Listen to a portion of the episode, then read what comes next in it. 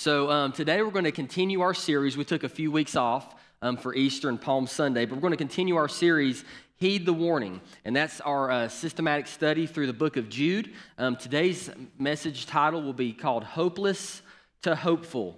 Hopeless to Hopeful. So if you have your Bibles with you, go ahead and start turning in the book of Jude, and we're going to start in verse 12. And we're just going to read everything for the intro. So, Jude verses 12 through 25. Also, we'll be observing the Lord's Supper at the end of our service today. So, um, if you have not gotten the elements and you would desire those, at the end, we're going to have a chance for you to raise your hand so we can get those to you if you missed them on the way in, okay? So, once you found Jude uh, verse 12, please stand your feet for uh, the honoring of God's word as we read his word. So, starting in Jude verse 12, the Bible says this. These people are dangerous reefs at your love feast, as they eat with you without reverence. They are shepherds who only look after themselves. They are waterless clouds carried along by winds, trees in late autumn, fruitless, twice dead and uprooted. They are wild waves of the sea, foaming up their shameful deeds, wandering stars, for whom the blackness of darkness is reserved forever. It was about these that Enoch, in the seventh generation from Adam, prophesied Look, the Lord comes with tens of thousands of his holy ones to execute judgment on all and to convict all the ungodly concerning all the ungodly acts they have done in an ungodly way, and concerning all the harsh things ungodly sinners have said against him. These people are discontented, grumblers, living according to their desires. Their mouths utter arrogant words, flattering people for their own advantage. But you, dear friends, remember what was predicted by the apostles of our Lord Jesus Christ. They told you, in the end time, there will be scoffers living according to their own ungodly desires. These people create divisions and are worldly, not having the Spirit. But you, dear friends, as you build yourselves up in the most holy faith, praying in the Holy Spirit, keep yourselves in the love of God, waiting expectantly for the mercy of our Lord Jesus Christ for eternal life. Have mercy on those who waver. Save others by snatching them from the fire. Have mercy on others, but with fear, hating even the garment defiled by the flesh.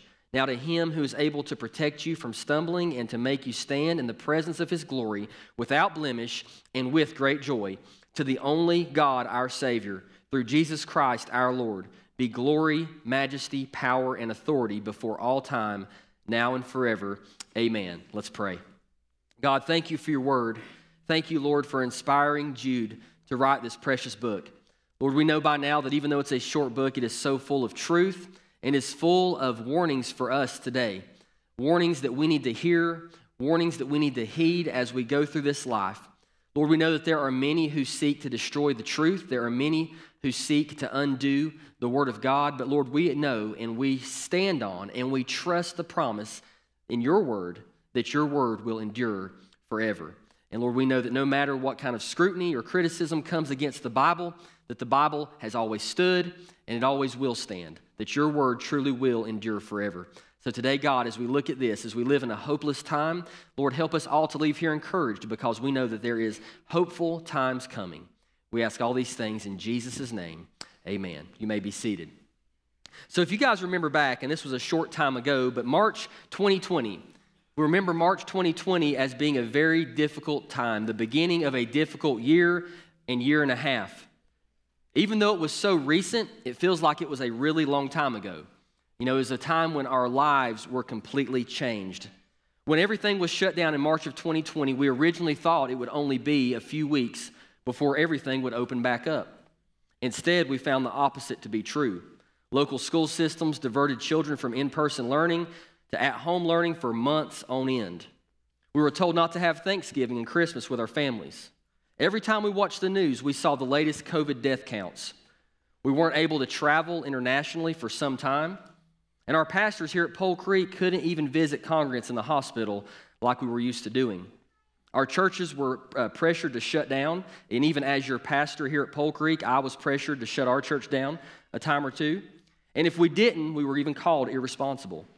Many people were afraid to leave their homes because of compromised immune systems. Loneliness was at an all time high because of the isolation that this horrible crisis brought. Anxiety was running rampant as working parents frantically tried to find places for their children to go during the day. And I could go on and on about all the difficulties that these past few years have dealt us. But one thing is certain hopelessness was and still is at an all time high. But as Christians, we're not a hopeless people, we are a hopeful people. And even in the midst of difficult times, we have a hope that lasts throughout. We have a hope that we can bank on because we know that our God cannot lie. It is impossible for our Father to lie. And we know that He certainly wins in the end. Jude, here in this great book, spoke of a hopeless time as well that is still very present even today. You know, even though Jude was written in the first century, some 2,000 years ago, it is amazing that even in the first century, that they were dealing with many of the same things that we're dealing with today in the year 2022. It was a Middle Eastern culture that he was ministering in. It was a whole different set of people with a whole different set of cultures, but yet they were dealing with the same sin problems that we're dealing with in our society today, in the United States and across the globe in 2022. Jude did not describe, though, these difficult times that he was seeing as though there was nothing that could be done about them. Jude described the hopeless state during his time, and then you know what he does? He gave them an action plan of how to combat evil and hopelessness. Today, we're going to look at this action plan that Jude sets forth in Scripture, and we're going to see how we can apply that to our lives today. He spoke of how hope is always present in the lives of believers, even in the middle of the most hopeless times. Now, I hope me bringing up the COVID situation did not bring about any anxiety, because remember, we're on the other side of it. I think it was just uh, maybe last week where an entire city tried to reinstate uh, mask mandates. And there was such an outcry from the people that in two days they reversed the mandate. So I think that's what it takes. It takes us standing up against um, these, these horrible mandates that are hurting our children, that are hurting our people. Um, you know, one thing is true you don't want anybody to catch COVID. But then, whenever you clamp down mandates so difficult that you have students committing suicide, um, I think you need to weigh out the costs. And I think you need to start trusting God. And I am so glad that we're in a place now where we are I feel like we are back to normal. And, and I'm so thankful for God's grace in bringing us back to this point. I know there was many of you probably wondering if we would ever get back to normal, if you would ever have to uh, not worry about going into a store and being approached because you weren't wearing a mask, or, or feel like you had to keep that mask on you all times, or feel like you know you had to be careful about how close you got to someone, or feel like you couldn't shake someone's hand like you used to. I'm thankful and believe that we're beyond that now, and that is just an act of God's grace in our lives. So we must stand up against that, certainly in the future. So, what I want us to look at today is as Jude goes through um, this action plan of addressing this hopeless and wicked state that he saw the church in. He's addressing a local church here and local Christians. And what was going on in this local church was they were having people coming in and teaching false doctrines. They were teaching something about the grace of God that basically gave people a license to sin. So, what they were saying was listen, God's grace is so wonderful and so extensive that you can keep living in sin and be okay. You can embrace your sexual immorality. You can embrace um, your lying. You can embrace your thievery. You can embrace all these things, and you're still going to be okay because the grace of God is so vast and so uh, extensive. Well, that's a false gospel, my friends. We know that in the book of James, the Bible says faith without works is dead. That if you claim to be a believer in the Lord Jesus Christ, but yet you live in a repetitive lifestyle of sin, the Bible says that you're a liar, that you make God a liar, because when you're saved, you have victory over sin. Now, let me clarify that a little bit. That doesn't mean that once you're saved, you're perfect and you're never going to sin again. What I'm talking about when I say sin is a lifestyle of repetitive, unrepentant sin. In other words, if you know someone who's living in this lifestyle of sin, and it's not just, you know, I slipped up one time or something like that, but it is a, a week after week, day after day sinful lifestyle. And they say, but you know what? This is just my weakness, but I'm a Christian. Based upon the authority of God's word, God's word says that is false. The Bible teaches us that when you're saved, you become a new creation, a new creature. The old things have passed away, and all things become new. We must teach a grace of God that saves people from their sin, not saves people so they can remain in their sin. We must teach a grace of God that is so beautiful and so sweet that it changes the very heart of the believer into a person that has an inclination towards sin to a person that has an inclination to holiness. Now, remember, that is important as we talk about that. So, as Jude is, Jude is talking here, he's, ta- he's going to start talking about the current situation. So, if you're taking notes, go ahead and write this down. The current situation, hopeless. The current situation, hopeless. And we're going to see that in verses 12 through 6. So, as the Bible says there in verse 12, he's talking about these people who are coming in and preaching this false doctrine of grace. He says, These people are dangerous reefs at your love feast as they eat with you without reverence. They are shepherds who only look after themselves. They are waterless clouds carried along by winds, trees in late autumn, fruitless, twice dead, and uprooted. They are wild waves of the sea foaming up their shameful deeds, wandering stars for whom the blackness of darkness is reserved forever. And then it talks about Enoch and what Enoch said about the judgment that was going to come upon those people. So, as Jude is confronting this false doctrine and these false teachers in the church who are leading people astray and are teaching someone that's contrary to the Word of God, we understand that they redefined the grace of God. We see that whole thing spreading throughout our country and churches today. We see even Baptist churches who are licensing their people to sin. They're saying, you know what?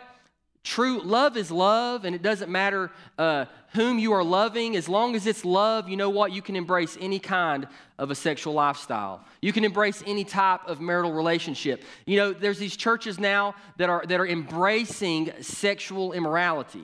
They're licensing their people to sin, and the Bible teaches that for those pastors and those church leaders in those churches, there is a great judgment coming upon those people. These are people who claim authority to preach and teach the Word of God, and yet they're teaching people how to sin. They're teaching people to be okay with their sin. Well, evidently, they're either not paying attention to the Word of God or they've got a completely different Bible than we have because God is offended by sin. The Bible teaches us that before we were saved, we were enemies of God. Our, just our existence was an offense to God because of our sinfulness and our sinful nature. But you know what? That didn't cause God to hate us. You know what He did in return? He said, You know what? I hate your sin, but I love you, and I'm going to send my son so that you can be saved from that evil and that wickedness. Now, me as a believer in Jesus, guess what? I am no longer an offense to a holy God.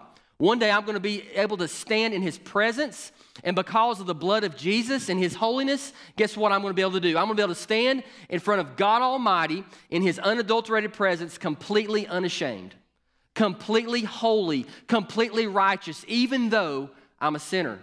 That's how God loves us. You know, I've heard it said before like this the way that God tr- hates sin and thinks of sin is the way that Jesus was treated on the cross. See, Jesus actually bore our sin upon his own body, the Bible teaches. And as my sin and your sin was laid upon Jesus, he was beaten beyond the point of recognition. Okay, this was not just a simple beating, but he had just flesh laying open in his back. And then he was spit upon and he was cussed and he was hit with people's fists. He had to carry his own cross, and he hung on a criminal's cross, the cross that should have only been for murderers, the cross that should have only been for rapists, the cross that should have only been for people who committed treason. Our Savior hung upon that cross. Why? Because my sin and your sin was upon him. So God said, You know what? Instead of judging you, I'm going to judge my son. Instead of giving you an eternity in hell, I'm going to make my son endure hell upon the cross. And that's what Jesus did for us. Yes, he's offended by your sin, but he loves us so much that he's not willing that any should perish. That's the great God that we have. Well, here we've got these people who are trotting under their feet the blood of the Lord Jesus, and they're saying, you know what? Live however you want. Don't worry about it. God will overlook it. God will be okay with it. His grace is just that good. And as Jude is describing these people, he's talking about how they are clouds that can't produce rain. You're going to hear a common theme here. They're trees that can't produce fruit. This is verses 12 through 13. And they're waves of the ocean that are wild and destructive. They're stars without a home. In other words, they're hollow shells of people. they have no fulfillment, no satisfaction. These are people who are trying to satisfy themselves with the lusts and the passions of this world. These are people that are so miserable in their sin that they're trying to drag as many people into it as they can. They're clouds that can't even produce rain. Beginning in verse 14, we see a very interesting excerpt in the Bible. This, verses 14 through 15, is a quote that's actually taken from a book that is outside of the Bible. Jude actually does this twice. The first one is about uh, Satan and um, uh, the archangel Michael disputing over the bones of Moses, which is taken from a book called The Assumption of Moses. This next one is taken from what's called the Book of Enoch. Now, there was a lot of books written during the first century, even before the first century, that had titles that were similar to biblical books. But for one reason or another, these books did not meet the highest of standards to be entered into the canon of Scripture. And when I say the canon of Scripture, I'm talking about the measuring rod of what it would take for a book to be placed in our Bible. Now, in, in, a, in a certain council back in the fourth century, they met about this. The church met about this and distinguished between what books should be entered into the Bible and what books should not. Many of the New Testament books were only to be entered into the Bible if they were written by apostles or if they were written by someone who was closely related to or knew an apostle, because then that would have given you the first or second hand accounts of the life of Christ. But the book of Enoch is not one of those that was accepted. So Jude is not saying here by using this excerpt from the book of Enoch that there are books outside of the Bible that are also inspired. What he's simply doing is he's using an excerpt from an outside source in order to make his point. It would have been a book that the local and early church would have probably known a little bit about. But this is kind of how it goes. Beginning in verse 14, it was about these that Enoch, in the seventh generation from Adam, prophesied. Look, the Lord comes with tens of thousands of his holy ones to execute judgment on all and to convict all the ungodly concerning all the ungodly acts that they have done in an ungodly way, and concerning all the harsh things ungodly sinners have said against him. So, what I would say is the book of Enoch is not inspired, but because a portion of the book of Enoch has been now placed in the Word of God, that portion is inspired. And God indeed meant for that to be in His Word. So, what it's talking about is that great patriarch of the faith, Enoch. There is so little known about him in the Bible. He was the seventh generation from Adam, and the Bible teaches us that he was so close to God that one day he was there, the next day he was gone. Enoch was one of two people in Scripture that got to go to heaven without dying first. Isn't that awesome? Hey, maybe a bunch of us will be able to do that one day in the rapture, and we can be right there in that same club. But Enoch didn't have to die, and Elijah didn't have to die. But here, what it's saying is, is he's pulling out this and he's saying, in Enoch's generation, there was ungodliness just like in our generation. And Enoch preached to those people that there are going to be a terrible, terrible judgment coming upon you. Those of you who, ex, or who uh, have ungodly things, ungodly acts that they have done in an ungodly way, and concerning all the harsh things ungodly sinners have said against him. You know who that him is there? God. He's saying there is a great judgment coming upon all of those who distort and pervert the Word of God and speak out against God. And that's not something to play with, my friends. The Bible even teaches us that not many should desire to become teachers because the standard for someone who teaches or preaches the Word of God is much higher than someone who does not. In other words, I'm going to have to stand before God one day and I'm going to have to account for everything that I've preached and taught from this pulpit. And if I have done anything carelessly, if I have done anything contrary to the Word of God, I am going to have to answer for that one day. Today, we have many, many people doing that very thing. Even when you watch the news, even when you uh, watch TV, see, sitcoms and TV shows nowadays are propaganda tools. And what I mean by that is they are teaching you a way of life through entertainment. They're teaching you a sinful lifestyle and a sinful understanding of humanity through entertainment. And believe me, that is not just by mistake. Okay? This is a very effective tool that they're using. Whether you use the Netflix platform, and even now, many of you know that Disney is starting to move in that direction very heavily. They start to teach hey, you can have two mommies. Who are in a relationship together. Hey, you can have two daddies who are in a relationship together. And now we've taught our children that if you're watching a cartoon and there is a family with two mommies or two daddies, you come and tell us. And I can't tell you, it's probably been, and you, Hannah would know better than me, four or five different shows that we've had to te- tell the kids they cannot watch anymore. And I'm not talking about sitcoms or adult shows, I'm talking about cartoons. I'm talking about computer generated cartoons that are meant to appeal to children. Listen, it's running rampant. Jude saw it in his day. Today we're seeing it. And a lot of people will say, you know what, if you believe in some God that, that, that, that doesn't accept the, the choices and the lifestyles of all these people, then you, you accept a hateful God and a mean God. And they say, you know what, you know, you're, you're a bigot and you're just, you're just so mean because you're not letting others live the lifestyle they want to live. And listen, I'll say this I don't want anyone to live in an immoral lifestyle because I know that it's going to hurt them and damage them and destroy them. But it's one thing for them to do it, but it's a whole other thing when they then start putting it off on my children. When they then start putting it in front of my children. See, they're not okay with just them doing their own private thing and their own lifestyle. They want you to accept it too. They want you to teach your children that it's okay. They want you to say, you know what, we welcome the sinfulness of our day and age. And you know what the Bible says? We can't do that. We cannot compromise with the Word of God because true love is telling people the truth in love. True love is caring enough about an eternal soul that you're going to share with them when they're living in sin. Hey, guess what? Nobody likes being told they're sinful. Nobody likes being told they're wrong. But the Bible doesn't say just share the gospel, just share the truth when people like it. The Bible doesn't just say, hey, just do this when people ask you about it. But hey, there were men of God, prophets of the Bible, the apostles, who shared the gospel in the midst of people that hated their guts, in the midst of people who killed them for preaching the gospel. And these are the heroes of our faith.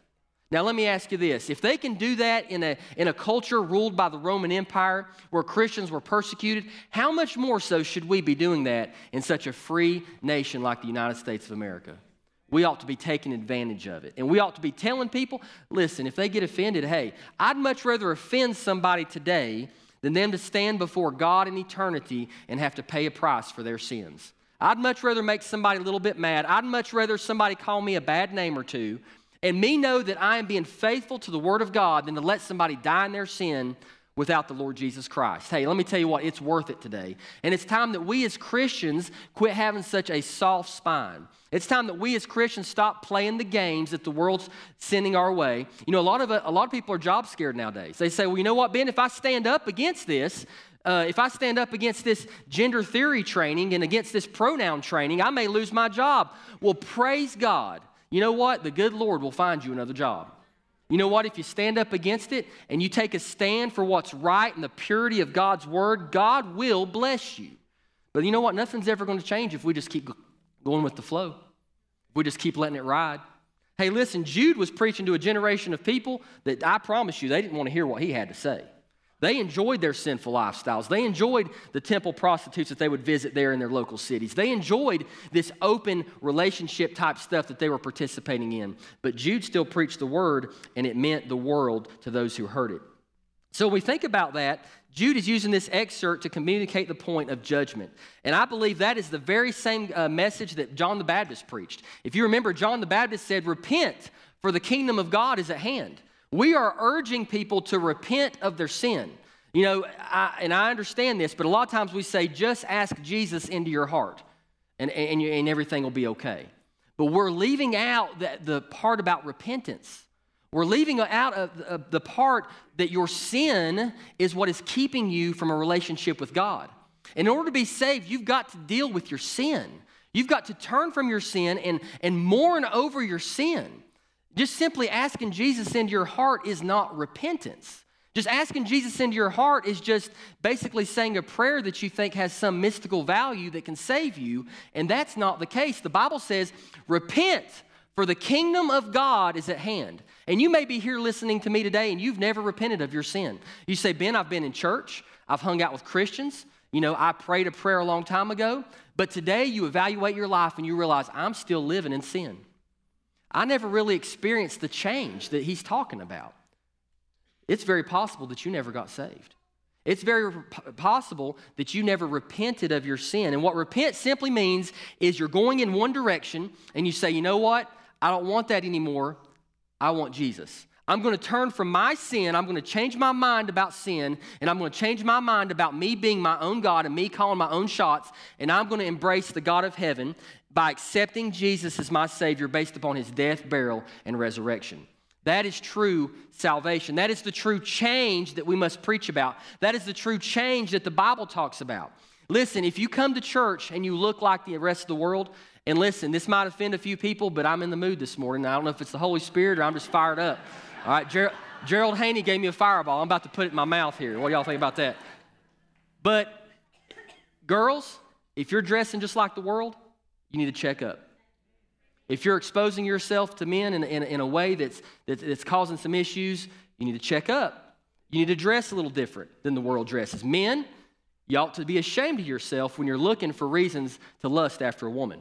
Hey, it goes both ways. It's not just the women's responsibility to prevent men from lusting. Men, if you see an attractive woman walk in front of you, them crossing your path is one thing, but when you fix and you stare at them, when, when, you, when you let that look linger a little bit longer, that's when it becomes lust and that's when it becomes a sin.